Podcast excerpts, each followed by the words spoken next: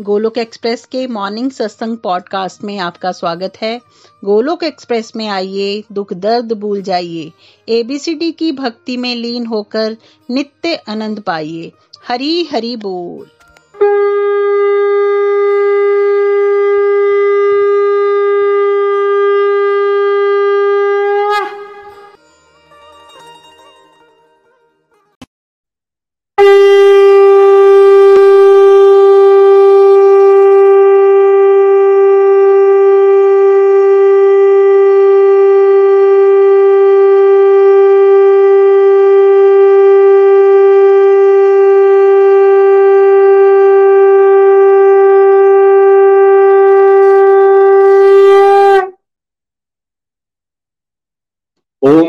भगवते वासुदेवाय। ओम नमो भगवते वासुदेवाय। ओम नमो भगवते वासुदेवाय। जय श्री कृष्ण चैतन्य प्रभु नित्यानंद, श्री अद्वैत गदाधर शिवासादि, गौर भक्त वृंद हरे कृष्ण हरे कृष्ण कृष्ण कृष्ण, हरे हरे। हरे राम हरे राम राम राम, हरे हरे। श्रीमद भगवत गीता की जय, गौर की जय। श्री श्री राधा श्याम सुंदर की जय। Busy through the body, free as a soul. Hari Hari बोल हरी हरि बोल शरीर से रहिए व्यस्त आत्मा से रहिए मस्त हरि नाम जपते हुए transform the world by transforming yourself न शस्त्र पर न शास्त्र पर न धन पर और ना ही किसी युक्ति पर हे प्रभु मेरा जीवन तो आश्रित है केवल और केवल आपकी कृपा शक्ति पर गोलोक एक्सप्रेस में आइए दुख दर्द भूल जाइए एबीसीडी की भक्ति में लीन होकर नित्य आनंद पाइए। जय श्री कृष्ण जय सिया राम जय राधे श्याम आप सभी का ये पुरुषोत्तम मास स्पेशल सत्संग में एक बार फिर से स्वागत है। फ्रेंड्स इस विशेष समय पे हम पुरुषोत्तम की प्राप्ति अध्याय नंबर पंद्रह, सरल भागवत गीता से उसको, उसका एक शॉर्ट कोर्स कर रहे हैं, जिसमें अभी तक हम वर्ष नंबर ट्वेल्व यानी श्लोक नंबर बारह तक अंडरस्टैंडिंग बना चुके हैं। अभी तक इस चैप्टर में भगवान एक उल्टे पीपल के पेड़ के बारे में एक्सप्लेन कर चुके हैं, जो उसको कंपेयर किया गया था। एक एक तरह से उसका एक एग्ज़ाम्पल दिया गया था, जो लिंक्ड है इस जीवन और मृत्यु, जिसमें बार बार एक सोल घूमती रहती है। आ, उसके साथ उसकी जर्नी के साथ उसको लिंक किया गया था कि कैसे हम अलग अलग तरह के कर्म करते हैं फिर कभी पाप करते हैं कभी पुण्य करते हैं कभी पुण्य इकट्ठा करके हम उच्च लोगों को चले जाते हैं और कभी हम जब पाप बहुत ज़्यादा बढ़ जाते हैं तो निम्न लोगों के तरफ़ चले जाते हैं मतलब निम्न योनिया हमें मिलती हैं। और कैसे ये मानव जीवन जब हमें मिलता है तो बेसिकली क्या फोकस होना चाहिए? एक इंडिविजुअल का। इस सब के बारे में डिटेल में हम चर्चा कर चुके हैं। आ, कल के सत्संग में पिछले कल के सत्संग में हमने ये जाना था कि भगवान ने बताया था कि भाई ये ये जो उल्टा वृक्ष है इसकी जो जड़ है वो बेसिकली कोई और नहीं वो भगवान है। वहाँ से ये वृक्ष निकला क्योंकि हम सब आध्यात्मिक जगत के ही निवासी हैं लेकिन हम एक स्पिरिचुअल वर्ल्ड को छोड़कर इस मटेरियल वर्ल्ड रूपी जेल में आ चुके हैं। जेल में रहना किसको पसंद है फ्रेंड्स यहाँ जितने मर्ज़ी कंफर्ट्स क्यों ना मिल जाए, इसको बोला तो दुखा ले ही गया है। यहाँ दुख ही परोसा जाता है तो कोशिश ये करनी चाहिए हर इंडिविजुअल को। अगर उसको ये मानव जीवन मिल गया है तो उसे इस सारे कंसेप्ट को समझ के, इस उल्टे वृक्ष को, वैराग्य भक्ति, इसके साथ काटना चाहिए, ऐसा भगवान ने हमें बताया। और वापस आध्यात्मिक जगत, जो असली घर हमारा है भगवान का निज धाम, जहाँ स्वयं भगवान रहते हैं, राधा रानी के साथ और अपने बिल्कुल क्लोजेस्ट एसोसिएट्स के साथ, वहाँ जाने का डिज़ायर हमें स्ट्रांग करनी चाहिए। उसी को परम पद बोला गया और भगवान ने कहा, उस परम पद को कौन पहुँच सकता है? उसका एलिजिबिलिटी क्राइटेरिया भी बताया और कैसे हमने समझा था कल की मान का मोह नहीं है, जिसने आसक्ति के दोष को त्याग दिया है, जो हर समय आध्यात्मिक चिंतन में लगा रहता है। या इस तरह से भगवान ने स्टेप्स में बताया था कि जो प्रयास कर रहा है, वो वहाँ पर पहुँच सकता है। और फिर कल हमने ट्रांसमाइग्रेशन के बारे में भी समझा था कि कैसे जब सोल एक शरीर छोड़कर दूसरे शरीर में जाती है तो मन जो है वो कैसे सोल के साथ ट्रेवल करता है, और ये मन के साथ साथ वो पाँचों इंद्रियों का समूह साथ में जाता है, जिसमें आँख, नाक, कान, जीवा, स्किन, ये और इसके अंदर वो सारा का सारा एक डाटा की तरह हमने समझा था, एक पेन ड्राइव, जिसमें हमारे सारे किए हुए कर्माश जो हैं, उसका खाता, लेखा, जोखा, वो बिल्कुल साथ में जाता है और उसके अकॉर्डिंगली हमारी टेस्ट डेवलप होती है, हमारा रंग, रूप हम कैसे दिखते हैं, क्या कर्म करते हैं, वो उसके अकॉर्डिंगली है। तो हमने ये बात समझी थी कि एक्चुअली ये मन और इंद्रियों को ही हमने अपने आप को मान लिया है, जबकि हम हैं सोल। और फिर वो मन और इंद्रियाँ आपस में कनाइवेंस करके भोग विलास में लगी रहती हैं, और एक इंडिविजुअल को ये समझने ही नहीं देती कभी कि उसको करना क्या है, वो असल में है कौन। वो उस रियल नॉलेज को एक्वायर ही नहीं कर पाता और केवल और केवल सेंशियल प्लेजर्स की तरफ़ उसका एक इंडिविजुअल का ध्यान चला जाता है। और लास्ट में हमने ये समझा था, जहाँ भगवान ने हमें ये बताया था वर्ष नंबर टेन और इलेवन में कि देखो, जो समझदार लोग हैं, जो बुद्धिमान है, वो तो ये सारे कंसेप्ट को समझ जाते हैं। कैसे ये सोल जो है वो ट्रेवल कर रही है एक बॉडी से दूसरी बॉडी में, और सोल को करना क्या चाहिए? उसका फोकस क्या होना चाहिए? बट जिनका मन शुद्ध नहीं है, अशुद्ध मन है, वो ये बातें नहीं समझ पाते। और कल हमने ये बात भी समझी थी कि भाई, जो लोग प्रयासरत हैं, जो मेहनत करते हैं, जो सिंसेयर हैं, जो सत्संग करते हैं, साधना करते हैं, जो भगवान की तरफ़ बढ़ने का प्रयास करते हैं, भगवान उनके ऊपर विशेष कृपा करके उनको अपनी तरफ़ बढ़ने के मौके देते हैं। अदरवाइज़ जो जिसने अपना समय सारा का सारा इस मटीरियल बॉडी के भोग विलास में लगा रखा है, वो कोशिश करके भी इन बातों को नहीं समझ पाएगा। और ये फेयर भी है, कोई मेहनत ही ना करे तो उसको क्यों समझ में आएगी ये बात? लास्ट में हमने ये बात समझी थी कि भगवान ने कहा, भाई, ये जो सूर्य, ये चंद्र, इसके जो तेज है, जो अग्नि के अंदर आप ऊर्जा देखते हो, जो तेज देखते हो, वो मेरे द्वारा ही दिया गया है। और हमने ये बात को समझा था कि भगवान ही सर्वे सर्वा हैं, और जितनी एनर्जी जिसको भी जिस फॉर्म में आज की डेट में हम देख रहे हैं, उसके पीछे जो सोर्स है वो भगवान है। और इसीलिए उनको पुरुषोत्तम यहाँ पर कहा गया है, और उस पुरुषोत्तम की आराधना, उसकी भक्ति हम सबको करनी चाहिए। अब हम वर्ष नंबर थर्टीन से आज स्टार्ट करेंगे। तेरह नंबर श्लोक आज हमारे साथ संगीता महाजन जी हैं। प्लीज़ संगीता जी, आप स्टार्ट कर सकते हैं। हरी हरी, हरि बोल हरी हरी बोल। अध्याय पंद्रह, पुरुषोत्तम की प्राप्ति, श्लोक तेरह। मैं पृथ्वी में प्रवेश करके अपनी शक्ति से सभी प्राणियों को धारण करता हूँ और रसों को उत्पन्न करने वाला चंद्रमा बनकर स्वस्थ वनस्पतियों का पोषण करता हूँ। मैं फिर से रिपीट करती हूँ। मैं पृथ्वी में प्रवेश करके अपनी शक्ति से सभी प्राणियों को धारण करता हूँ और रसों को उत्पन्न करने वाला चंद्रमा बनकर समस्त वनस्पतियों का पोषण करता हूँ। हरी हरी बोल जी। यहाँ भगवान जी फर्दर एक्सप्लेन कर रहे हैं कि ये जो पृथ्वी के अंदर अन्न देने की शक्ति है, ये कहाँ से आती है? और जितने भी प्राणी हैं, हम सब लोग वो जो मेंटेन हो रहे हैं वो कैसे हो रहे हैं उसको कौन कौन मेंटेन कर रहा है? भगवान कहते हैं वो सब नहीं कर रहा हूँ। आप देखें ये प्लानिटरी सिस्टम जो स्कूल में हम पढ़ते थे कि कैसे प्लैनेट्स जो हैं वो अपनी अपनी कक्षा में चक्कर लगा रहे हैं। और आ, बिल्कुल एक ऑर्डर में चल रहे हैं सब। गिर नहीं रहे कहीं पे भी।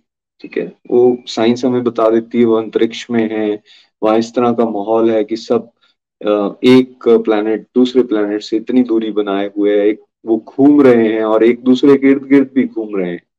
कभी ये सोचे हम कि ये सब कुछ जो अपने आप होता जा रहा है, जिसको साइंस कह देती है भी अपने आप हो रहा है, बट क्या ये पॉसिबल है? भागवत गीता में ये आंसर है कि ये अपने आप कुछ नहीं हो रहा। इस सब के पीछे भगवान हैं, वो कर रहे हैं।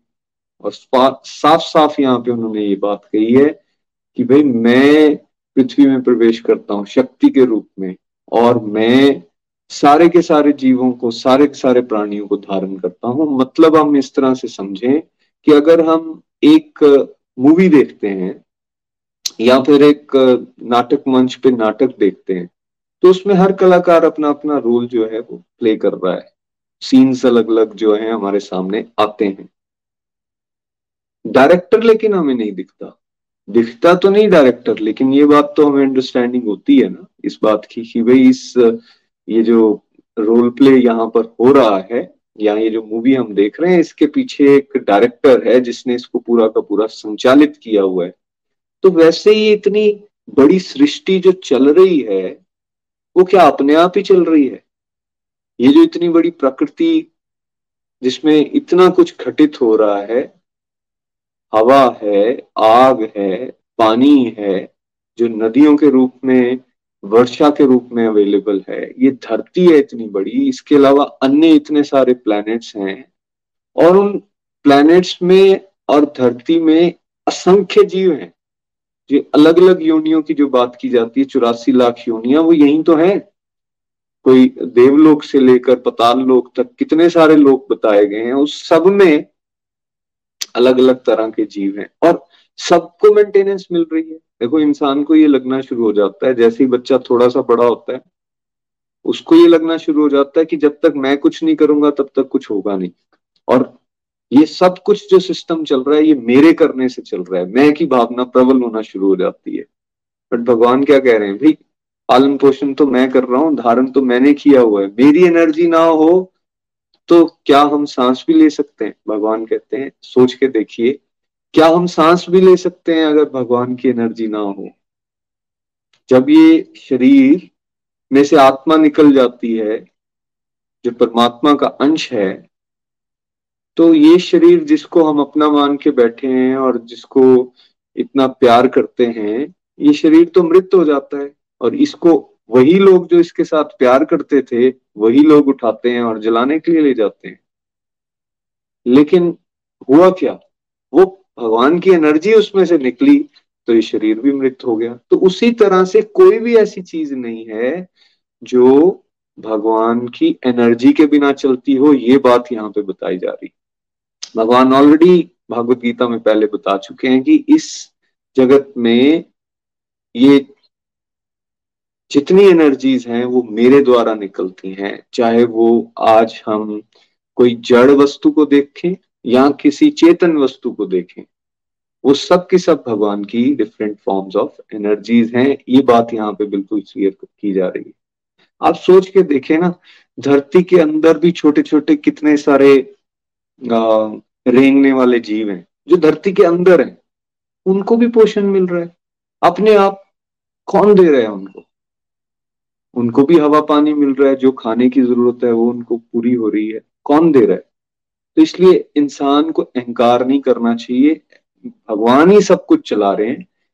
बट इसका ये भी मतलब नहीं लेना है कि आप अपनी ड्यूटीज़ ना करो और निठल्ले बैठ जाओ और अपनी ड्यूटीज़ से भागो। ये बात यहाँ नहीं बताई जा रही। ये बताया जा रहा है कि जो आपको मिला है, वो भगवान की शक्ति है। इस बात को समझो।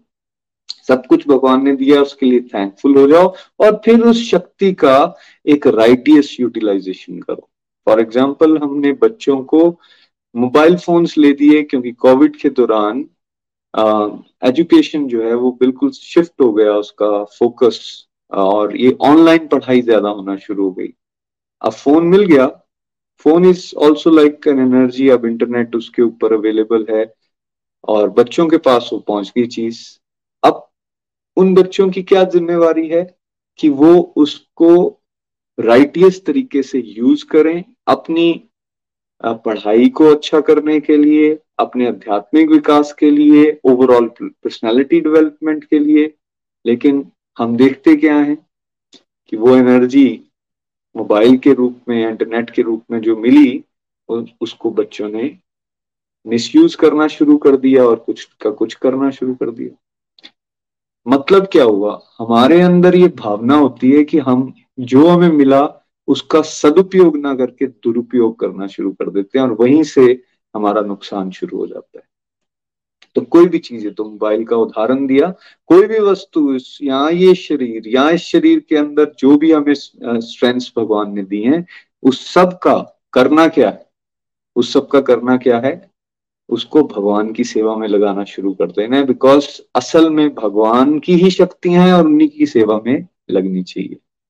फिर अगली लाइंस में भगवान क्या कह रहे हैं? भाई, ये मैं जितने भी रस उत्पन्न होते हैं, वो कहाँ से उत्पन्न होते हैं? चंद्रमा सारी वनस्पतियों को एक तरह से पोषण देता है। ये जितने भी फल फ्रूट सब्ज़ियाँ, अन्न हम खाते हैं, ये सारा का सारा के अंदर एनर्जी किसकी आ रही है? चंद्रमा से एनर्जी आ रही है मून से। और मून को एनर्जी कौन दे रहा है? भगवान कहते हैं, मैं ही दे रहा हूँ, मैं ही चंद्रमा बन गया हूँ। यहाँ से ये बात भी पता चलती है कि जो लोग ये कहते हैं कि कहाँ है भगवान, बताओ। कहाँ है भगवान? तो वो कभी इस तरह से देख ही नहीं पाते भगवान को कि एक्चुअली कोई ऐसी जगह ही नहीं है जहाँ भगवान ना हो। कोई ऐसी वस्तु है ही नहीं जड़िया चेतन, जहाँ भगवान ना हो। तो ये जो हमारे सामने बढ़िया बढ़िया खाने आ जाते हैं बड़े बढ़िया व्यंजन हम तैयार करते हैं अपने स्वाद को पूरा करने के लिए, ये भी हमें कौन दे रहा है? ये कौन दे रहा है? साफ़ साफ़ भगवान कह रहे हैं, मेरी शक्ति के द्वारा ये आपको मिल रहा है। मैं ही चंद्रमा बन के जो है वो पोषण कर रहा हूँ, वनस्पतियाँ जो है आपको मिल रही हैं। तो कहने का भाव ये हुआ जल जो हम ग्रहण कर रहे हैं, जो कि हमारे प्राण को अलाइव रखने के लिए इंपॉर्टेंट है।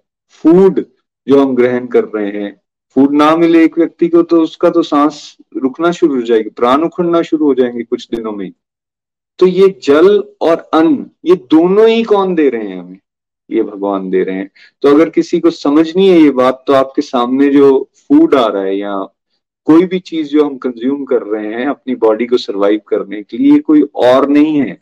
ये भी भगवान के अलग अलग रूप हैं, उनकी अलग अलग शक्ति है। तो देखिए, ना पानी के बिना कोई रह सकता है, ना फ़ूड के बिना कोई रह सकता है।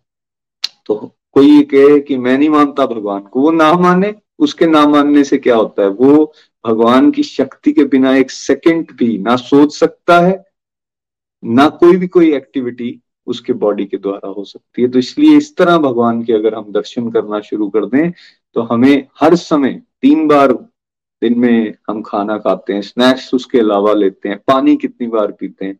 हर समय इस बात को याद रखें, सूरज की रोशनी चंद्र का प्रकाश और चंद्र की शक्तियाँ, सूरज की शक्तियाँ जो हमें पोषित कर रही हैं, ना केवल हमें, बल्कि पूरे के पूरे ब्रह्मांड को, हर जीव जंतु को। ऐसे देखें तो कौन सी ऐसी जगह है जहाँ हमें भगवान के दर्शन नहीं हो सकते, है ना? इस तरह से हमें देखना चाहिए। अगले वर्ष में क्या कह रहे हैं भगवान? आइए समझते हैं। चौदह नंबर श्लोक। हाँ जी। श्लोक चौदह, मैं ही प्राणियों के शरीर में पाचक अग्नि के रूप में रहता हुआ, प्राण और अपान वायु के साथ मिलकर चार प्रकार के अन्न को पचाता हूँ। आई रिपीट मैं ही प्राणियों के शरीर में पाचक अग्नि के रूप में रहता हुआ, प्राण और अपान वायु के साथ मिलकर चार प्रकार के अन्न को पचाता हूँ। हरी हरी चार प्रकार के अन्न होते हैं फ्रेंड्स खाने वाले, पीने वाले, चाटने वाले, या फिर एक चौथे प्रकार के जिसको हम चूसते हैं। जैसे दूध या जल हो, ये पीने वाले हैं, इस तरह की चीज़ें। खाने में आ जाते हैं, दाल, रोटी, सब्ज़ी, जो इस तरह की चीज़ें हम खाते हैं, ठीक है। या फिर कई फ्रूट्स या इस तरह की चीज़ें होती हैं जो, जिसे हमें सक करना पड़ता है, जैसे मैंगो की अगर हम बात करें। और कुछ पदार्थ ऐसे होते हैं जिसको हमें लिख करना होता है, चाटने की बात की गई। तो चार प्रकार के ये अन्न हैं, जिसको हम यूज़ करते हैं, जिसको हम अपनी इस बॉडी को मेंटेन करने के लिए इस्तेमाल करते हैं। बट आप, हमने कभी ये सोचा कि ये अन्न हम ले तो लेते हैं, बड़े स्वाद लेकर, ये पचता कैसे है अंदर? डाइजेशन सिस्टम कैसे वर्क कर रहा है हमारा? यहाँ बताया जाता है, इस वर्ष में बताया जा रहा है कि एक पेट के अंदर ना एक अग्नि होती है, अग्नि, ज्वाला। वो ज्वाला क्या काम करती है? वो ज्वाला बेसिकली जो हमें भूख लगती है ना, हमें भूख लगती है तो कई बार हम कह भी देते हैं, यार, ऐसे लग रहा है पेट में आग लगी हुई है। तो वो जो भूख लगती है, जो सिग्नल आता है हमें वो भी इस अग्नि के द्वारा आता है और जो हम ग्रहण करते हैं, जो खाते हैं या जो पीते हैं, उसको जो पचाने का काम करती है, वो भी यही अग्नि करती है। ये अग्नि ना हो अगर तो बेसिकली तभी इंडाइजेशन हो जाती है। आयुर्वेदा में इसको बड़ा अच्छे से एक्सप्लेन भी किया गया है कि ये अग्नि को बिल्कुल ऑर्डर में रहना चाहिए। आज की डेट में आप अनुभव करते हैं मेजोरिटी ऑफ़ जो लोग हैं, वो इनडाइजेशन की प्रॉब्लम से बहुत ज़्यादा सफ़र कर रहे होते हैं। क्योंकि हमारा आहार बहुत खराब हो गया ना तो हम समय पर खाते हैं, और अगर कुछ खाते भी हैं तो वो भी उसकी मात्रा भी सही नहीं है, और रजोगुनी और तामसिक खाना जो है, वो हमारे इंटेक्स बढ़ गए हैं। तो उसकी वजह से हमारा ये पाचक अंदर की पाचन शक्ति जो है, वो वीक हो जाती है और ये इंडाइजेशन ये गैस्ट्रिक और इस तरह से अलग अलग तरह की बीमारियों से हम जूझते हैं। बट आप सोचिए, भगवान ने कितना हमारा ख्याल रखा वो हमारे हृदय में तो परमात्मा के रूप में रहते ही हैं। लेकिन वो कह रहे हैं कि ये जो पेट में अग्नि है, ये भी एक्चुअली मैं ही हूँ और कुछ नहीं। मैं ही पाचन शक्ति हूँ। अगर ये पाचन शक्ति काम ना कर रही हो, ये डाइजेशन सिस्टम हमारा काम ना कर रहा हो तो हमारे सामने दुनिया के जितने मर्ज़ी बढ़िया बढ़िया व्यंजन क्यों ना पड़े हो, हम उनको इंजॉय नहीं कर पाएँगे। तो ये पाचन शक्ति कितनी इंपॉर्टेंट है। पिछले वर्ष में समझ में आया कि ये जो स्वादिष्ट व्यंजन हमें मिल रहे हैं, ये भगवान की कृपा से, वही है उसके पीछे। और अब समझ में आ रहा है कि पेट में भी भगवान बैठे हैं, पाचन शक्ति के रूप में, और वही ये जो बेसिकली सांसों की हमारी क्रिया है, जिसमें हम सांस लेते हैं, सांस छोड़ते हैं, उसके माध्यम से और उस अग्नि के रूप में, जो कि उदर के अंदर हमारे जलती रह रही है, इस अन्न को पचा रहे हैं। आप इमेजिन करके देखिए, अगर हम अन्न ही ना पचा पाए, कैसा जीवन हो जाएगा? एक दिन में व्यक्ति को अगर भूख ना लगते ना तो ऐसे ढीला हो जाता है बिल्कुल। आए, क्या करूँ? क्या हो गया है मेरे को। चलो डॉक्टर को दिखाओ। भूख ही नहीं लग रही, प्यास ही नहीं लग रही मेरी। मैं तो बीमार हो गया हूँ। तो भगवान के बिना हमारा अस्तित्व सोच ही नहीं सकते हम। जब ये वर्सेस को हम पढ़ते हैं तो ये क्लैरिटी जो है, वो हमें होना शुरू हो जाती हर कोई आज की डेट में फ़ूड को इतना पसंद करता है। बट पॉइंट ये हम ये बात भूल जाते हैं कि वो उन्हीं के आशीर्वाद से हमें मिला है। इसलिए हमें उनका थैंकफुल रहना चाहिए। और अगर उनकी कृपा ना हो तो हम इसको पचा भी नहीं पाएँगे। इसलिए और ज़्यादा थैंकफुल रहना चाहिए कि प्रभु, मैं कुछ अच्छे से डाइजेस्ट कर पा रहा हूँ, मेरी बॉडी को ये एनर्जी अगर मिल रही है तो वो भी आपकी कृपा से है अदरवाइज़ नहीं। नेक्स्ट वर्स पढ़ते हैं, उसमें क्या बता रहे हैं भगवान? हरि बोल श्लोक पंद्रह। मैं समस्त प्राणियों के हृदय में रहता हूँ मुझसे ही स्मृति ज्ञान और विस्मृति होती है। समस्त वेदों द्वारा मैं ही जानने योग्य हूँ। मैं वेदांत का रचयिता तथा निश्चित ही वेदों को जानने वाला भी हूँ। आई रिपीट मैं समस्त प्राणियों के हृदय में रहता हुआ, रहता हूँ। मुझसे ही स्मृति ज्ञान और विस्मृति होती है। समस्त वेदों द्वारा मैं ही जानने योग्य हूँ। मैं वेदांत का रचिता तथा निश्चित ही वेदों को जानने वाला भी हूँ। हरी हरी बोल जी। आगे फर्दर एक्सप्लेन कर रहे हैं, देखिए। भगवान कहते हैं कि मैं समस्त प्राणियों के हृदय में रहता हूँ। भगवान हमेशा हमारे साथ हैं as a witness as a Sakshi as a friend as a guide हर समय में देखा जा रहा होता है। तो यहाँ हृदय में उनका निवास स्थान है। ये भागवत गीता में भगवान स्वयं बता रहे हैं, मैं यहाँ बैठा हूँ आपके हृदय में, ठीक है? और इस इस बात को कई बार हम अनुभव भी करते हैं। अंदर से कॉलिंग आ रही होती है क्या सही है क्या गलत है? एक आवाज़ आती है परमात्मा की आवाज़ बोलते हैं उसको। या हम लोग कई बार उसको इंट्यूशन भी बोल देते हैं या कुछ लोग कह देते हैं हाँ, कुछ मुझे ऐसा आभास हो रहा है अंदर से कुछ ऐसा लग रहा है कि नहीं ये कर लेना चाहिए ये नहीं करना चाहिए। वो जो वो जो आभास हो रहा है हमें जो अंदर से आवाज़ आ रही है वो कोई और नहीं वो हमारे बेस्ट फ्रेंड जो परमात्मा रूप में भगवान श्री कृष्ण यहाँ विराजमान है हमारे, वो हमें गाइड कर रहे होते हैं।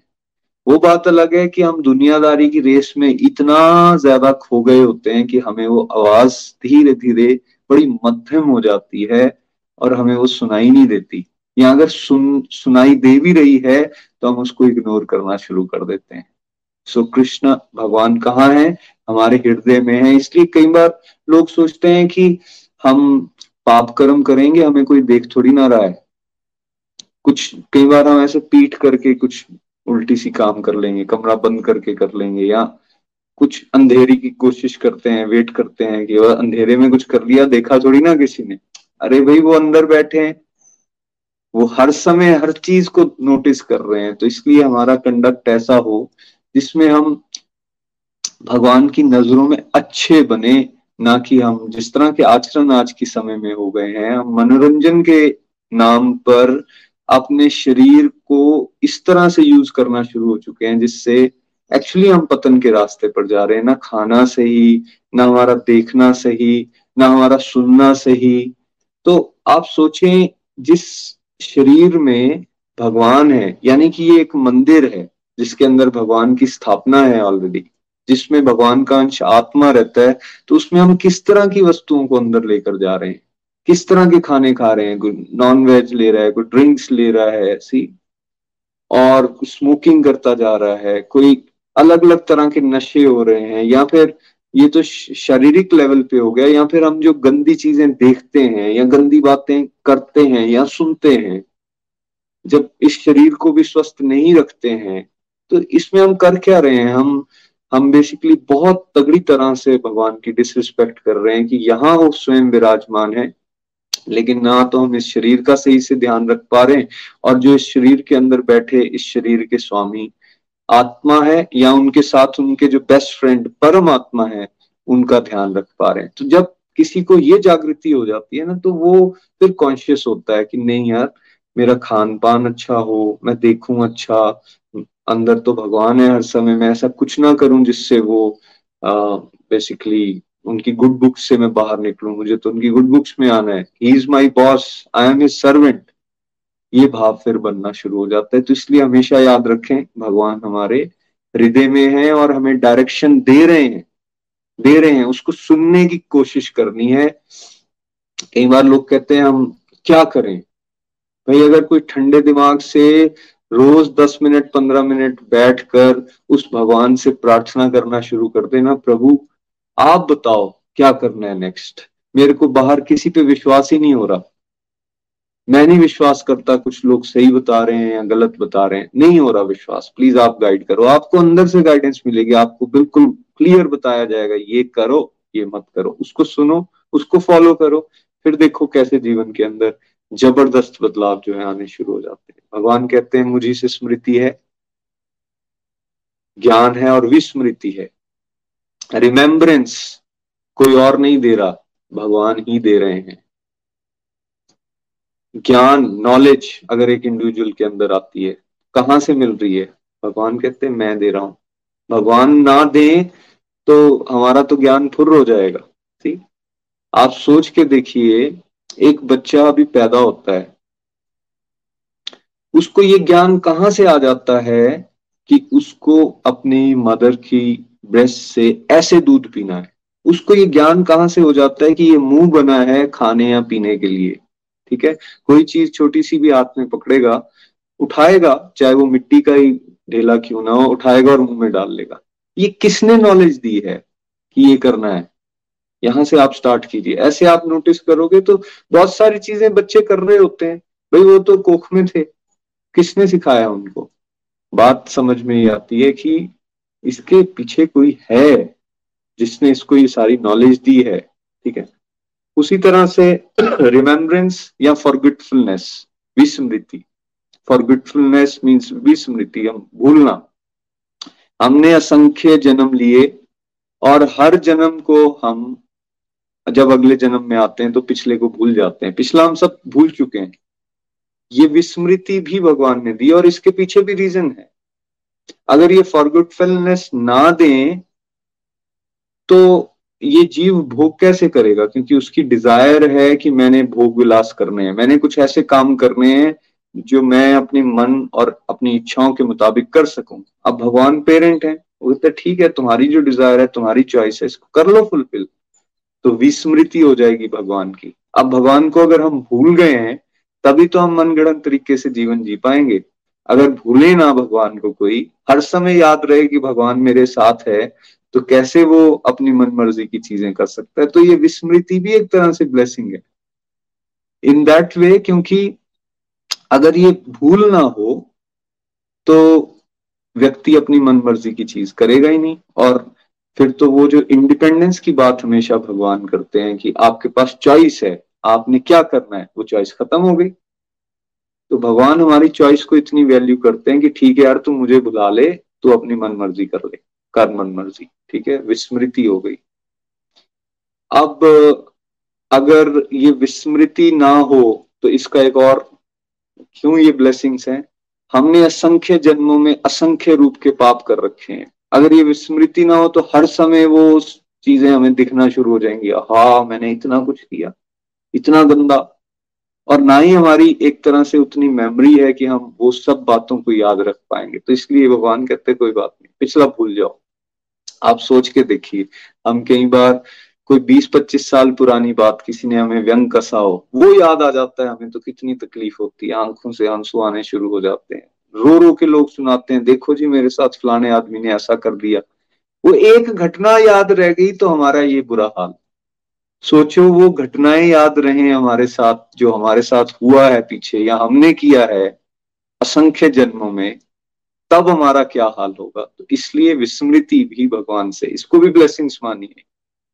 अब विस्मृति उन लोगों के लिए भी जो भगवान की तरफ़ बढ़ना नहीं चाहते तो फिर भगवान इस तरह का एटमोस्फेयर बना देते हैं कि ठीक है, सामने सत्संग होगा, लेकिन आप जाने के, आपको मौका नहीं मिलेगा। क्योंकि अंदर भावना उस तरह की बन गई कि नहीं, हमने भोगना है। हम स्वामी हैं, हम कंट्रोलर हैं। भावना उस तरह की है। तो भगवान फिर वैसा ही प्रेरणा दे देंगे, ये सब भूल जाएँगे हम। हमने स्क्रिप्चर्स को हर जन्म में पढ़ा है फ्रेंड्स हर जन्म में पढ़ा है और हमें सारी की सारी ये डिवाइन नॉलेज है। लेकिन हर बार हम भूल जाते हैं और हर बार जब हमें ये मानव जीवन मिलता है तो हम क्या करते हैं? फिर इसको रिवाइव करने की कोशिश करते हैं। जैसे अब सत्संग के माध्यम से उसी जो इंटरनल नॉलेज है उसको हम रिवाइव करने की कोशिश कर रहे हैं। अब ये जो रिमेम्बरेंस आई, ये भी भगवान ही दे रहे हैं। क्यों? ये उन सोल्स को मिल रही है क्योंकि भगवान अंदर बैठे हैं ना तो हमारे अंदर जब ये डिज़ायर आना शुरू हो गया, यार बहुत हो गया भूख विलास क्या है जीवन? रोज खाओ, पियो, ऐश करो और एक दिन मर जाओ। बस इसी के लिए है क्या? एक जन्म मिला, फिर उसमें कष्ट भोगे, कुछ लोग अच्छे मिले, कुछ लोग बुरे मिले, कभी सुख मिला, कभी दुख मिला। मतलब क्या हम इसमें से कभी निकल नहीं सकते? जब एक सोल के अंदर या अं, अंतर मन में जब इस तरह के प्रश्न आने शुरू हो जाएँ तो फिर भगवान समझ जाते हैं आ गया इस बच्चे का टाइम अब इसको स्मृति की ज़रूरत है। वो फिर इस तरह का अरेंजमेंट करना शुरू कर देंगे। आपके आसपास इस तरह के लोग मिलना शुरू हो जाएँगे। आपको कोई गाइड मिल जाएगा कोई गुरु मिल जाएँगे जो आपको बताएँगे ये करो आपका कल्याण होना शुरू हो जाएगा सत्संग मिलना शुरू हो जाएगा। सी कई बार आपने नोटिस किया होगा आप ऐसे स्क्रॉल कर रहे थे आपको कुछ बड़ी मतलब की बात मिल गई। हम कहते, बाई चांस हो गया। बाई चांस कुछ नहीं होता। सब भगवान ने अरेंज किया हुआ है। और आपको कुछ ऐसे प्रश्न का उत्तर मिल गया जिससे आपके अंदर की कोई ग्रंथि या गांठ खुल गई और आप आगे बढ़ना शुरू हो गए। कई बार आपने सत्संग ज्वाइन किया और आपको ऐसी ऐसी बातों की अनुभूति होना शुरू हो गई जिससे आप लाइट फील करना शुरू हो गए और आपका विश्वास बढ़ गया कि नहीं, मुझे इसी रास्ते पर चलना है। ये स्मृति, ये रिमेम्बरेंस कौन दे रहा है? भगवान कहते, मैं ही दे रहा हूँ। अच्छा हमने संकल्प किए बहुत सारे कि हमने माला जाप इतनी करनी है, हमने सत्संग लगाना है, हमने भगवान की इस तरह से सेवा करनी है। कुछ लोग कहते हैं, ओहो यार, हम भूल ही गए। हम तो कर ही नहीं पाए। बिकॉज़ अंदर डिज़ायर भगवान की तरफ़ बढ़ने की वीक है। डिज़ायर आपकी स्ट्रांग है। आप भगवान की तरफ़ बढ़ना चाहते हो तो ऐसा हो ही नहीं सकता। आप भूल जाओ। आपने कई लोगों को बोलते हुए ये सुना होगा? हमें अलार्म लगाने की ज़रूरत नहीं पड़ती। हम तो सुबह चार बजे भगवान की कृपा से ऐसे ही उठ जाते हैं। बॉडी ट्यून हो गई है हमारी। वो क्यों नहीं भूलते हैं कि हमें उठना नहीं है? मतलब भूल सकता है ना कोई इस बात को, नहीं यार सोए रहे, हम कर ही नहीं पाए। वो जो सोए रहना है, वो फॉरगुटफुलनेस है। और जो व्यक्ति उठ पा रहा है दैट मीन्स अब उसको भगवान स्मृति दे रहे हैं। कि नहीं मुझे अब इस मानव जीवन को वेस्ट नहीं करना है मुझे अपनी डिवोशनल प्रैक्टिस को बहुत स्ट्रांग करते जाना है। तो इसलिए स्मृति भी भगवान से ज्ञान भी भगवान से और विस्मृति भी भगवान से। अगर हम नॉलेज की बात करें आ, अगर आज जो हम हमारे पास है जिस जिस तरह की भी नॉलेज हमने एक्वायर की है ये भी भगवान से मिली और हमें बिल्कुल चिंता नहीं करनी चाहिए कि आगे का हमारा रास्ता इस अध्यात्म के पथ पर क्या होगा। अगर हमें जितनी बात समझ आ गई है, उसको अच्छे से फॉलो करते रहेंगे तो भगवान मेक श्योर करते हैं, कृष्णा मेक श्योर करते हैं कि आपको नेक्स्ट स्टेप्स भी पता चलें। और जितनी रिक्वायर्ड नॉलेज है, वो भी आपको मिलना शुरू हो जाएगी, है ना? तो इसलिए भगवान को इस तरह से भी हम याद रख सकते हैं। समस्त वेदों के द्वारा भगवान कहते हैं, मैं ही जानने योग्य हूँ। वेद यानी स्क्रिप्चर्स हमें बताते हैं किस तरह की एक्टिविटीज़ हमें करनी चाहिए, कर्म करने चाहिए, जिससे हम भगवान को खुश कर सकें। वेदों में, वेदों को इंसाइक्लोपीडिया भी बोला गया, उसके अंदर हर चीज़ है। वॉरफेयर कैसे, क्या होती है चीज़? वॉर से जुड़ी हुई सारी बातें बॉडी से जुड़ी हुई सारी बातें, औषधियों से जुड़ी हुई सारी बातें मतलब हर चीज़ उसके अंदर है। बट उस, उसका, उस पूरे का पर्पस क्या है? जैसे एक कोई बुक होती है तो बुक में तो बहुत सारे चैप्टर्स हैं, लेकिन फिर अल्टीमेटली एक क्रक्स में एक लाइन निकाल के बतानी पड़ती है कि इस बुक का असली मकसद ये है। ये बताना चाहती है ये बुक या ऑथर वैसे ही जो वेद है, उसमें दिया तो सब कुछ है, लेकिन वो सब कुछ हमें किस तरफ़ इंगित करता है? किस तरफ़ लेके जाना चाहता है कि हम ये बात को समझें कि भगवान कौन है? उस पुरुषोत्तम की तरफ़ हमें बढ़ना चाहिए, उस, उसी के अंश हम हैं। और इसलिए भगवान यहाँ कह रहे हैं कि मैं ही जानने योग्य हूँ, कोई और नहीं है। वेद अलग नहीं और भगवान अलग नहीं, ऐसे नहीं समझना चाहिए। बट उसको हमें यूज़ करना है स्क्रिप्चर्स को, भगवान की कृपा से, ताकि हम भगवान की तरफ़ आगे बढ़ सकें। भगवान कह रहे हैं, मैं वेदांत का रचयिता हूँ और वेदों को जानने वाला हूँ। ये देखें भगवान ने ही स्वयं अवतार लिया वेद व्यास जी के रूप में। और उन्होंने वेदों की रचना कर डाली, वेदांत सूत्र, और कितने सारे स्क्रिप्चर्स हमें दिए। वेद व्यास जी कोई और नहीं, भगवान के ही अवतार हैं, जिन्होंने स्पेशल अवतार लिया कि इसकी रचना कर दी जाए लिखित रूप में यो। पहले ये केवल जुबानी तौर पे अवेलेबल था, एक गुरु से दूसरे गुरु तक वो ट्रांसफ़र कर, किया जाता था। That was not in return form तो भगवान को जब समय के अकॉर्डिंगली ये लगा कि नहीं, अब टाइम आ गया कि इसको रिटर्न फॉर्म में आना है तो वेद व्यास जी आ गए। तो सारे के सारे वेदों को वो जानने वाले हैं क्योंकि वही तो उसके संकलन करता है, उन्होंने ही तो बनाया। तो फिर अभी तक देखिए, हमने ये तीन वर्सेस किए, सब जगह पे भगवान है। फ़ूड हमें भगवान से मिल रहा है, पचाने की शक्ति भगवान से, वो पेट में विराजमान है। आप कह रहे हैं, हृदय में मैं हूँ, स्मृति, विस्मृति और ज्ञान, ये सब भी मैं ही दे रहा हूँ। तो सब कुछ तो भगवान है। लेकिन अनफॉर्चुनेटली देखिए, सब कुछ होने के बावजूद भी हम भेद करते हैं, हम मेरा पिराया करते हैं, हमें दूसरा अलग दिखता है, हमें अहंकार होता है तो हम अलग, हम सुपीरियर हैं, दूसरे इंफीरियर हैं, ये भावना रहती है। लोग धर्म के नाम पे लड़ रहे हैं। देखिए आजकल आसपास हमारे दंगे हो रहे हैं। क्या? एक दूसरे को काट डालने पे लोग उतार हुए हुए क्या हो रहा है ये? ये बेसिकली ये जो विस्मृति हुई है ना भगवान से और भोग विलास की जो कामनाएँ हमारी बढ़ती जा रही हैं स्क्रिप्चर्स का ठीक से किसी को अंडरस्टैंडिंग नहीं है, ना कोई पॉजिटिव प्रैक्टिसेस जो डिवोशन से लेकर बताई गई हैं, अध्यात्म के इस रास्ते पर आगे बढ़ने के लिए उसको कोई फॉलो कर रहा है तो फिर पतन की तरफ़ जा रहे हैं सोसाइटी तो अब हमें चॉइस लेनी है कि हमें पतन की तरफ़ बढ़ना है या अपने उत्थान की तरफ़। अगले वर्ष को पढ़ते हैं, हरी हरी बोल। हरि बोल, श्लोक सोलह, सृष्टि में दो प्रकार के जीव हैं, शर और अक्षर, च्युत तथा अच्युत। भौतिक जगत में सभी शर और आध्यात्मिक जगत में सभी अक्षर होते हैं। आई रिपीट सृष्टि में दो प्रकार के जीव हैं, शर और अक्षर, च्युत तथा अच्युत। भौतिक जगत में सभी जीव शर और आध्यात्मिक जगत में सभी जीव अक्षर होते हैं। हरी हरी बोल दो तरह के जीव कैटेगराइज कर दिया गया। एक बद्ध जीव है, जो इस मटेरियल वर्ल्ड में है। उनको शर बोला गया या च्युत बोला गया और इंग्लिश में इसको फॉलिबल भी बोलते हैं।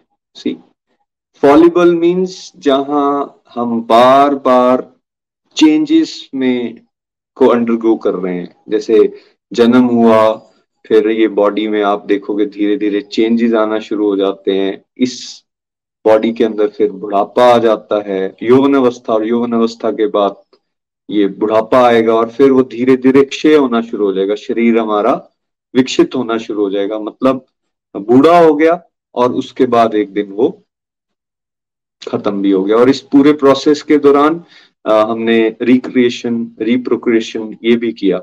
ठीक है? तो ये इस तरह से चेंजेस आ रहे हैं तो इसलिए इसको फॉलिबल बोला गया बार बार हो रहा है। तो मटेरियल वर्ल्ड में जो सोल रहेगी जैसा हम इस चैप्टर में आ, समझ चुके हैं वो बार बार अलग अलग जन्म मृत्यु लेती रहने वाली है। ये विशेष साइकिल में फंसी रहने वाली है तो इसलिए इसको बोल दिया गया ये बद्ध जीव है ये मुक्त नहीं हुआ है अभी। ये बार बार इन चेंजेस के अंडर को इन चेंजेस को करता रहेगा तो इसलिए इसको फॉलिबल कैटेगरी में रखा गया। जो आध्यात्मिक जगत में जीव पहुँच चुके हैं, उनको मुक्त जीव की कैटेगरी बोली गई। पहला बद्ध जीव और ये मुक्त जीव मतलब जो फ्रीडम को हासिल कर चुके हैं, उनको इनफॉलिबल बोला गया है। वो बार बार चेंजेस की तरफ़ नहीं जाते। उनको ये जन्म, मृत्यु बुढ़ापा, बीमारी, ये सबसे गुजरना नहीं पड़ता। उन्होंने अपने स्वरूप को सिद्ध कर लिया है, ठीक है? तो इसलिए क्या बोला गया? वो मुक्त आत्माएँ हैं, मुक्त जीव हैं, और वो अच्युत हैं। वो अब गिरेंगे नहीं, क्योंकि भगवान ने ये एश्योरेंस दी है कि एक बार जो मेरे आध्यात्मिक जगत में आ जाएगा, वो दोबारा वापस नहीं आने वाला। दोबारा वापस नहीं आएगा, ये कृष्णा की गारंटी है। तो इसलिए वो अपने स्वरूप को समझ चुके हैं, वो अपने ठिकाने पर एक तरह से पहुँच चुके हैं और वो अब वहाँ से वापस नहीं आएँगे। इसलिए आध्यात्मिक जगत में जो पहुँच गए, उनको च्युत बोला गया। सॉरी अच्युत बोला गया। है ना? तो ये दो प्रकार के जीव हैं। ये बात यहाँ पे हमें समझनी है। अब, जिसको ये भेद पता चल जाएगा कि नहीं यार सब कुछ ये मटेरियल वर्ल्ड यानी इस जेल में रहना ही ज़रूरी नहीं है। मैं यहाँ से बाहर जा सकता हूँ।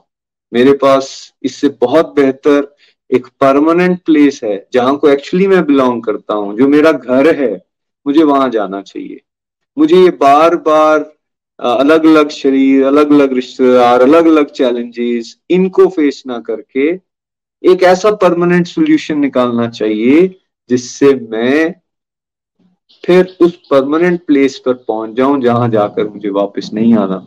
मेरे असली रूप को मैं हासिल कर लू जिसमें फिर चेंजेस नहीं होने, जो हमेशा ही सुंदर है, हमेशा ही चेतन है, हमेशा ही फुल ऑफ़ नॉलेज है, हमेशा ही वो भगवानी की तरह बिल्कुल चमकदार है।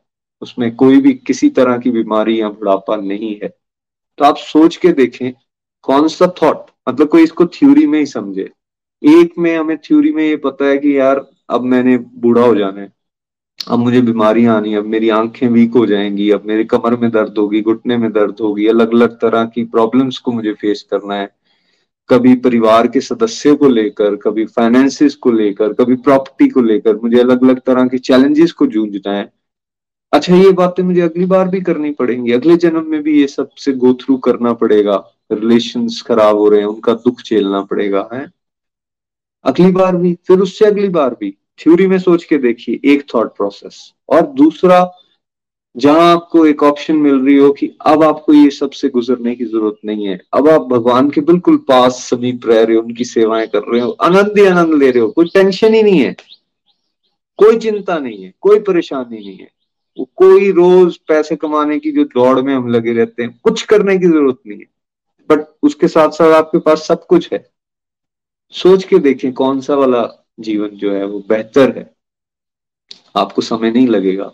तो इसलिए ये भगवान क्यों समझा रहे हैं कि वे इस च्युत से अच्युत कैटेगरी की तरफ़ मतलब फॉलिबल से इनफॉलिबल की तरफ़ हमें जाने का प्रयास करना चाहिए। वही आध्यात्मिक यात्रा है। और ये ये कैसे होगा? अगर हम इन बातों को इस सत, इस तरह के सत्संग के माध्यम से समझेंगे नहीं अध्यात्म के लिए समय नहीं निकालेंगे। मन मर्ज़ी से ही अपना जीवन जीते रहेंगे। तो हम टाइम वेस्ट कर देंगे। हमारे पास समय ज़्यादा नहीं है। तो इसलिए बताया जा रहा है इन बात को समझो, अपनी डिज़ायर डिज़ायर अगर करनी है आपने तो ये डिज़ायर करो भाई, कि मैं, भगवान इस बार मुझे लिच लिया आप, मैं तो इस इनफॉलिबल कैटेगरी में पहुँचना चाहता हूँ। मैं उच्चित कैटेगरी में, बिल्कुल सच्चिदानंद वाली स्टेज में पहुँचना चाहता हूँ। इसकी डिज़ायर कीजिए। तो जब आपकी डिज़ायर इस दिशा में होगी तो फिर भगवान हमें उस तरफ़ ले जाने के लिए हेल्प भी करना शुरू कर देंगे। अभी हमें क्लैरिटी नहीं है हम कौन है, कर क्या रहे हैं, करना क्या है, आगे होगा क्या हमारा? तो इस वजह से फिर कंफ्यूज हैं और कंफ्यूजन से हमें ऊपर निकलना है और इस इनफेलिबल की तरफ़ हमें बढ़ने का प्रयास करना है। Next verse please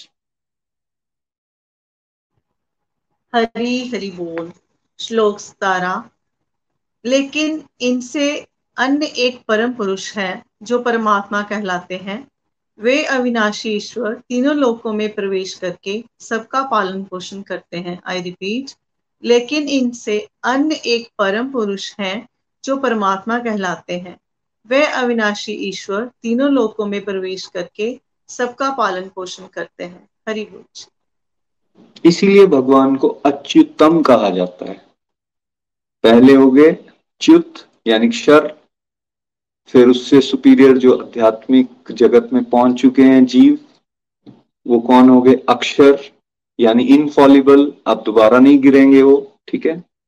लेकिन इन आध्यात्मिक जगत में भी जितने हैं, ये इनफॉलिबल सोल्स इनके बॉस कौन है? इन सब में सबसे ऊपर कौन है? भगवान कह रहे हैं, वो मैं हूँ। वो मैं हूँ, इसलिए मैं परम पुरुष हूँ। परम पुरुष को इस तरह से एक्सप्लेन किया गया। तो ये जो परमात्मा, जो भगवान का अंश रूप एक हमारे साथ है, परमात्मा का एक फॉर्म हमारे साथ है भगवान का एक फॉर्म परमात्मा के रूप में जो हमारे साथ है, वो अच्युतम है, वो श्रेष्ठतम है, वो सबसे सुपीरियर है, उसके ऊपर कुछ नहीं है।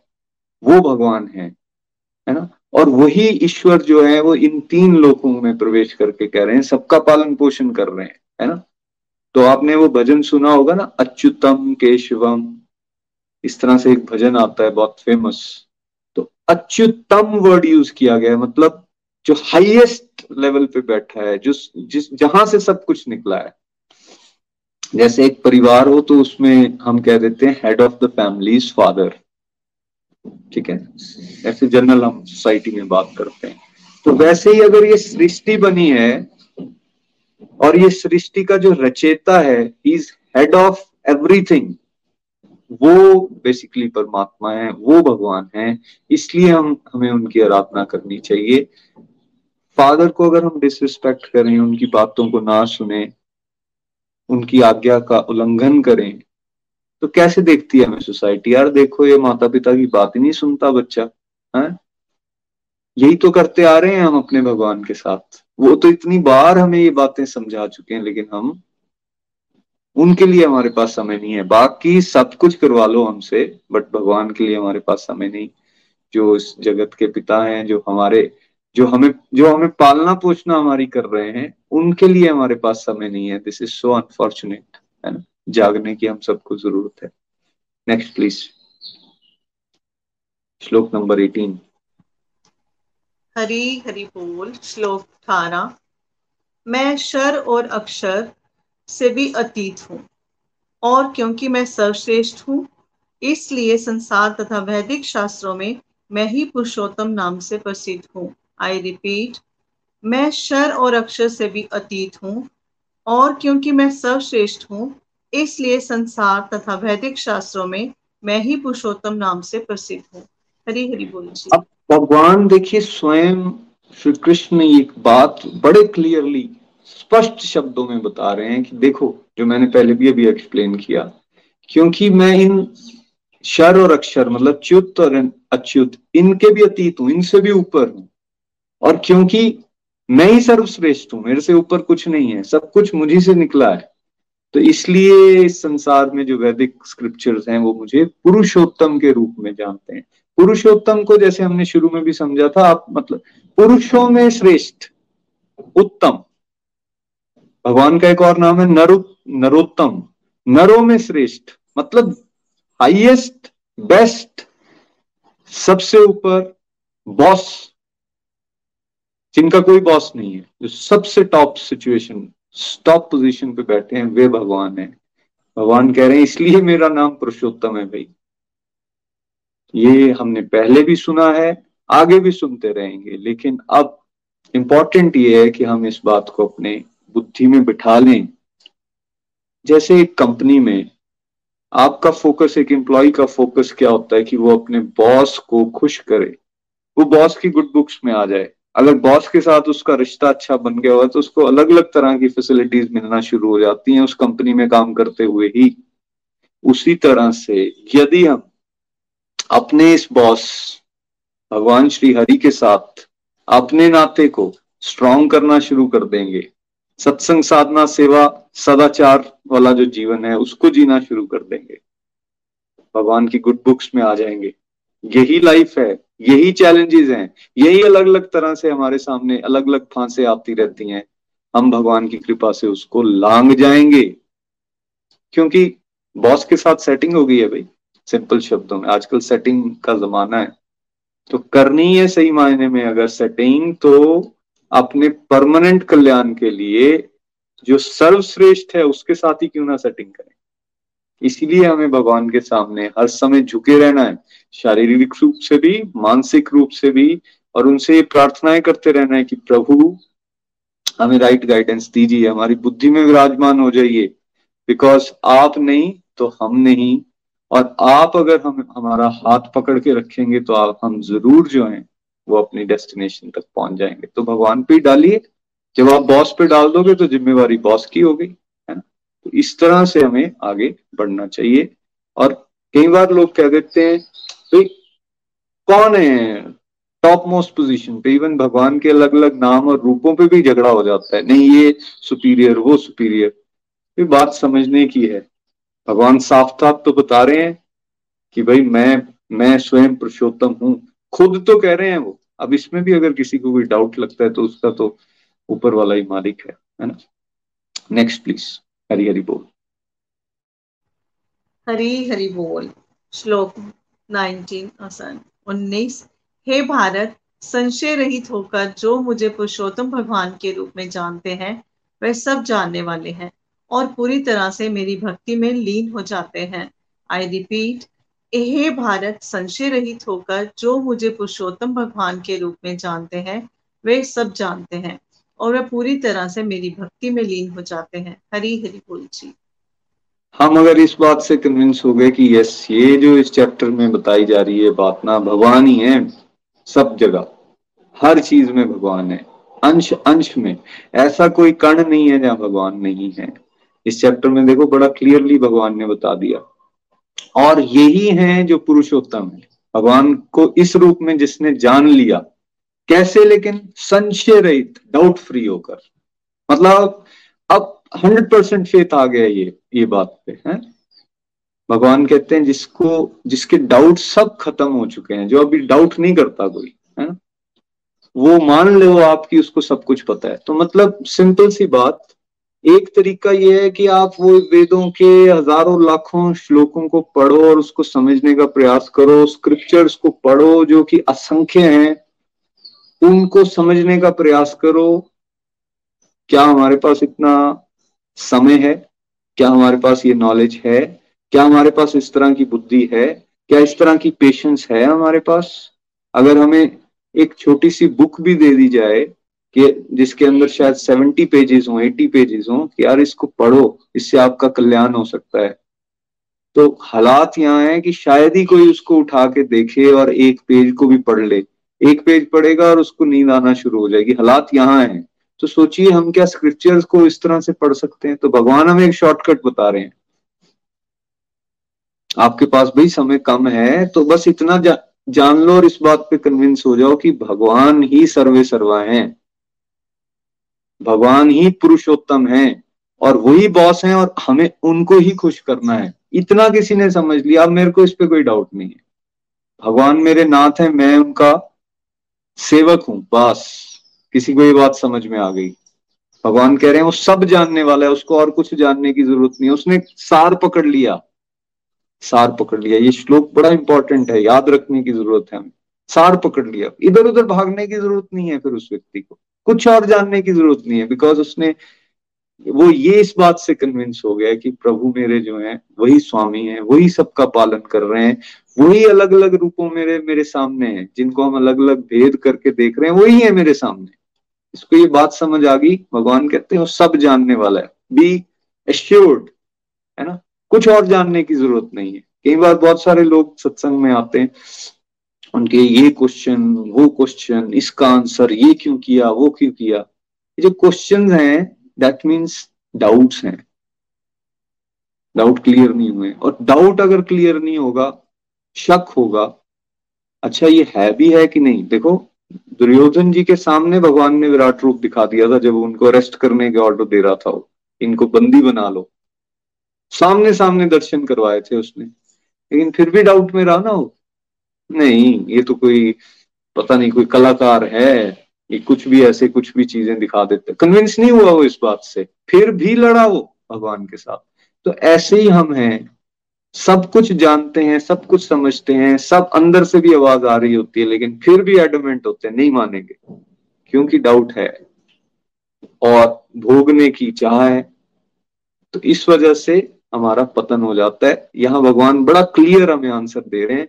ये डाउट्स मत कीजिए। जितने क्वेश्चन है सबके आंसर्स अपने आप मिल जाएँगे। बस आप इन डिवोशनल प्रैक्टिसेस को उतारना शुरू करो अपने जीवन में। जो भगवान कह रहे हैं जो सत, संत कह रहे हैं जो सत्संग के माध्यम से हमें सीखने को मिल रहा है उसको अपने जीवन में इंप्लीमेंट करने की कोशिश करो। आप देखो कैसे आपके डाउट्स भी गायब हो जाएँगे। और जब डाउट्स गायब हो जाएँगे भगवान कहते हैं फिर वो इंसान जिसको सब ये बात समझ आ गई है वो मेरी भक्ति में लीन होगा ही होगा। आज कई बार हमें ये क्वेश्चन आ जाता है, यार, अब ये बात थ्योरी में तो पता चल गई है, लेकिन मैं माला तो कर ही नहीं पा रहा। मैं हर अपनी एक्टिविटी में तो भगवान को जोड़ ही नहीं पा रहा। तो दैट मीन्स कहीं ना कहीं अभी डाउट्स हैं। वो डाउट निकलेंगे भी कैसे?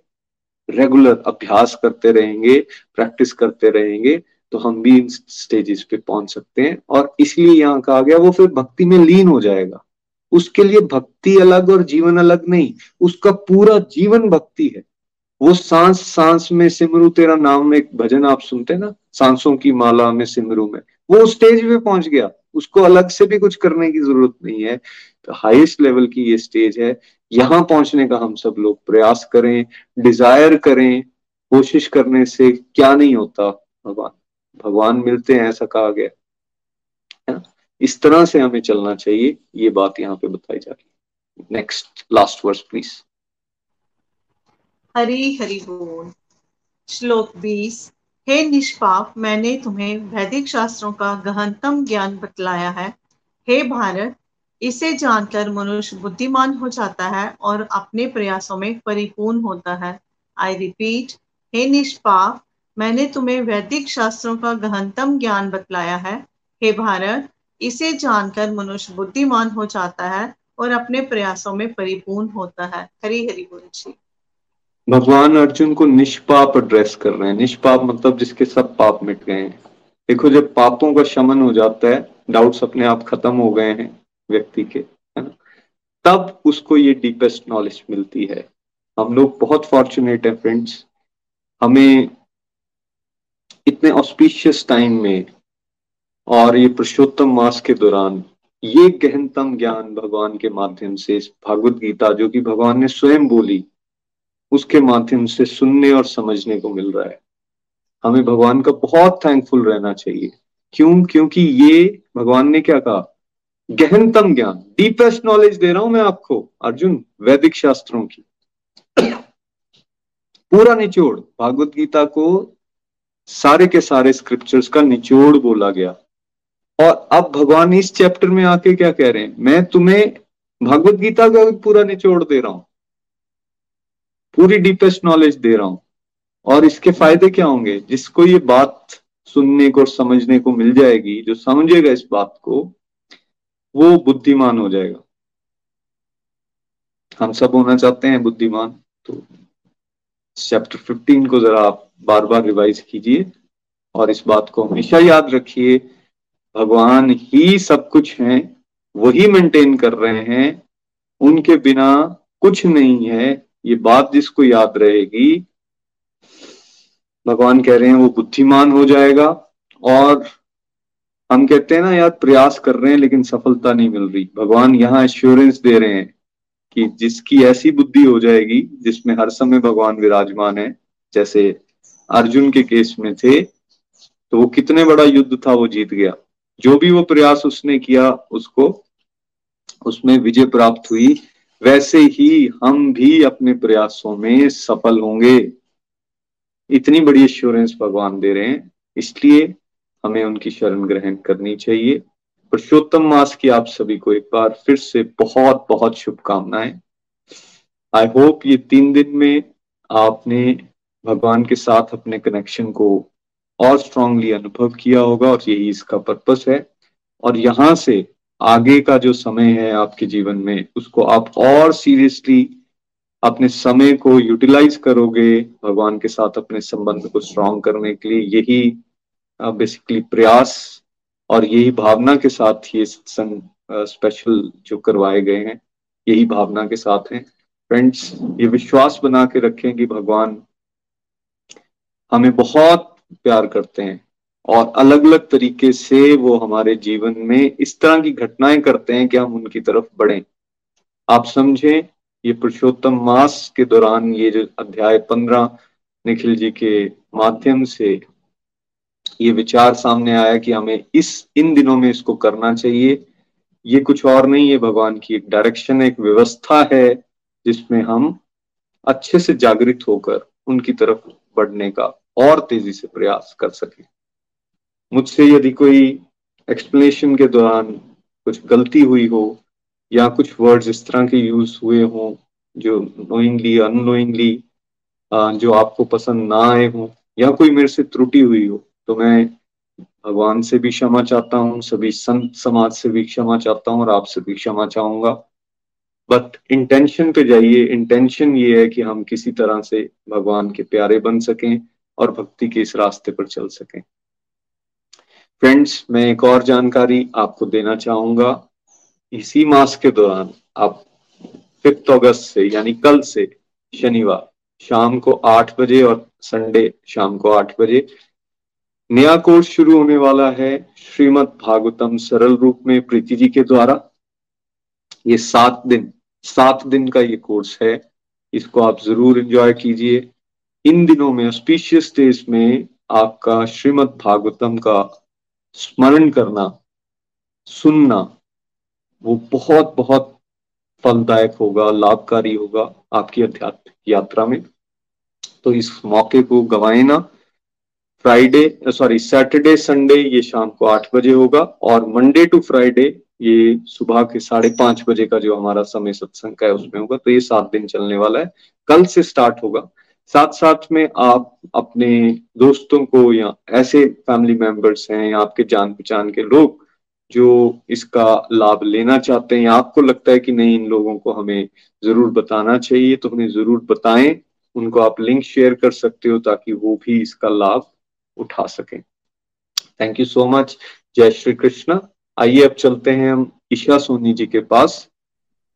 हरी हरी बोल ईशा जी। हरी बोल, Hari thank you so much Nitin ji बहुत ही आनंद आया, पुरुषोत्तम भगवान की जय।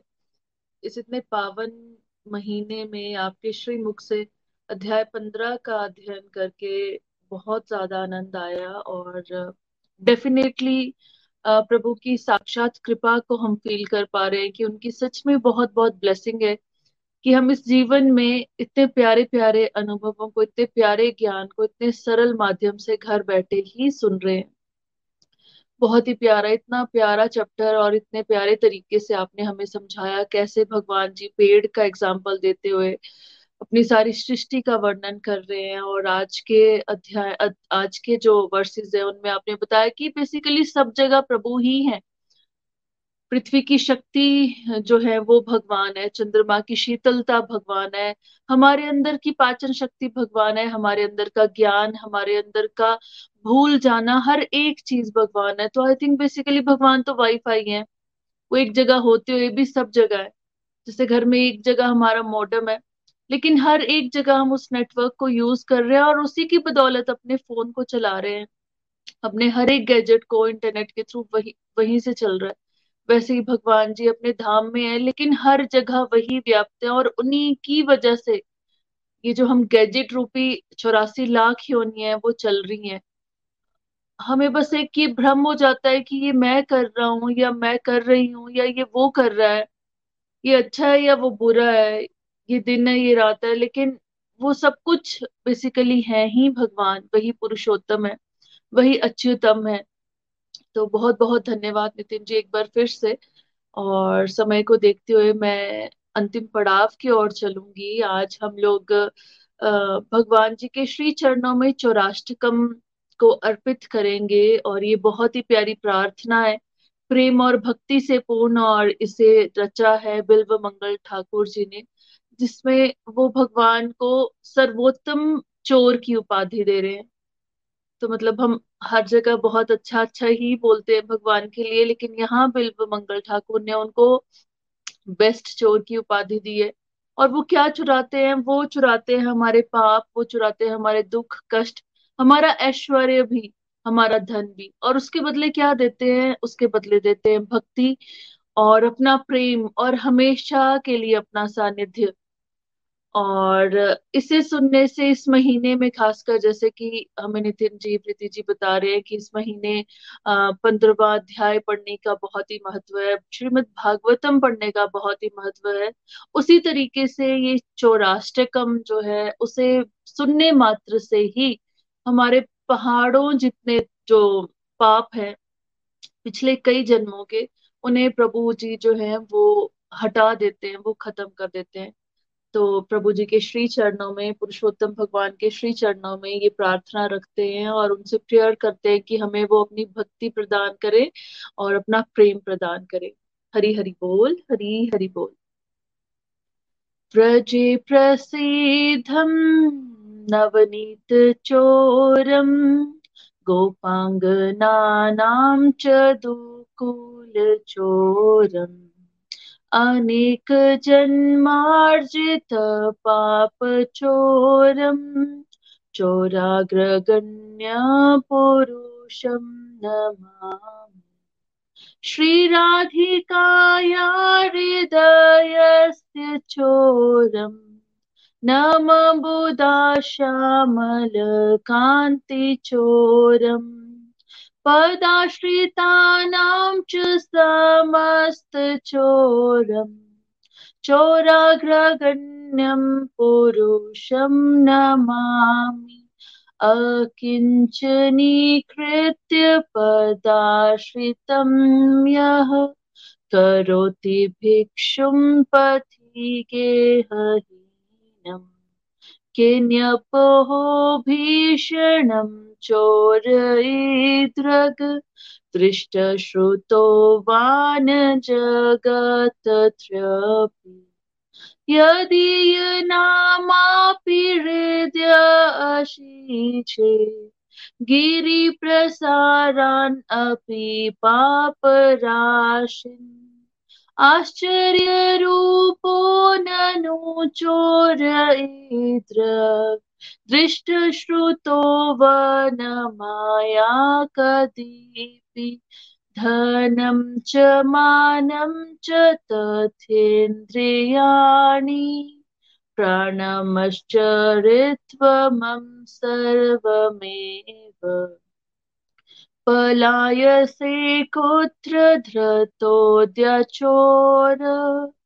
त्वं भक्तितां नाशि माया निरोध।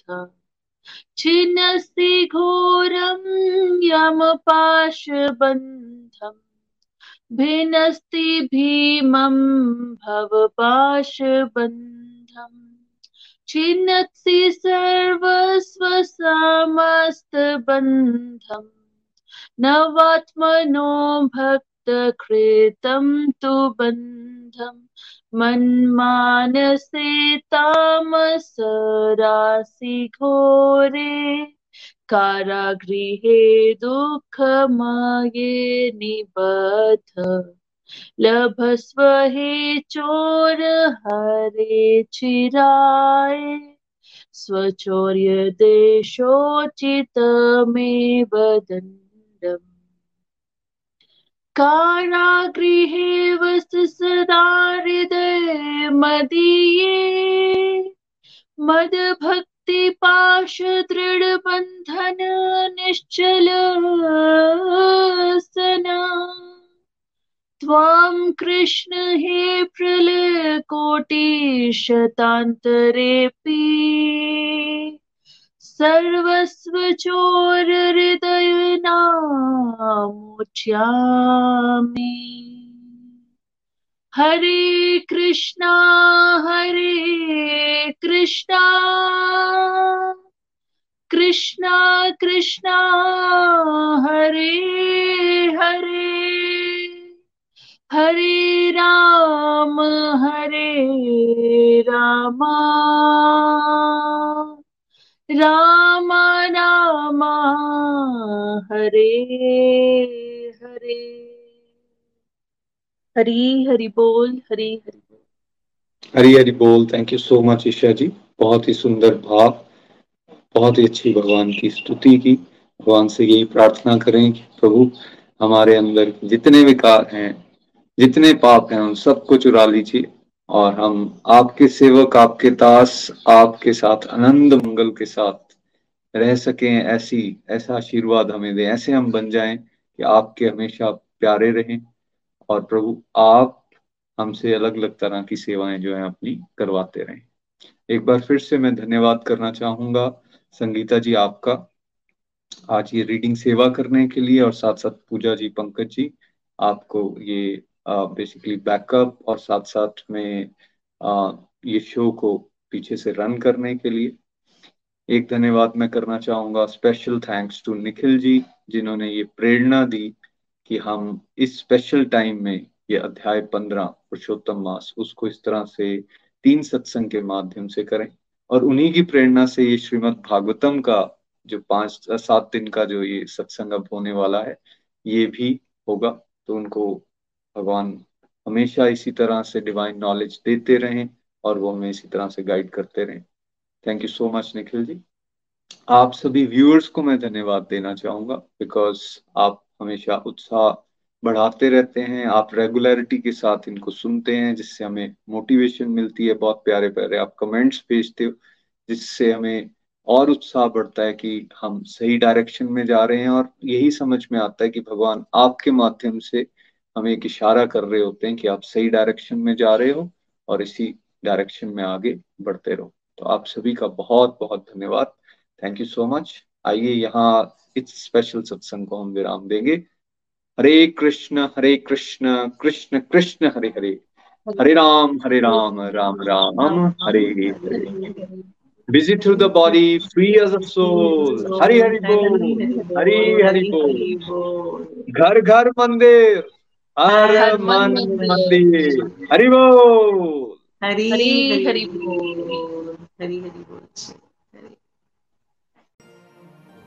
गोलोक एक्सप्रेस से जुड़ने के लिए आप हमारे email address info at the rate of Golok express dot O R G द्वारा संपर्क कर सकते हैं या हमारे व्हाट्सएप या Telegram number seven zero one eight zero two six eight two one से भी जुड़ सकते हैं। आप हमसे फेसबुक पेज और यूट्यूब के माध्यम से भी जुड़ सकते हैं। हरी हरी बोल।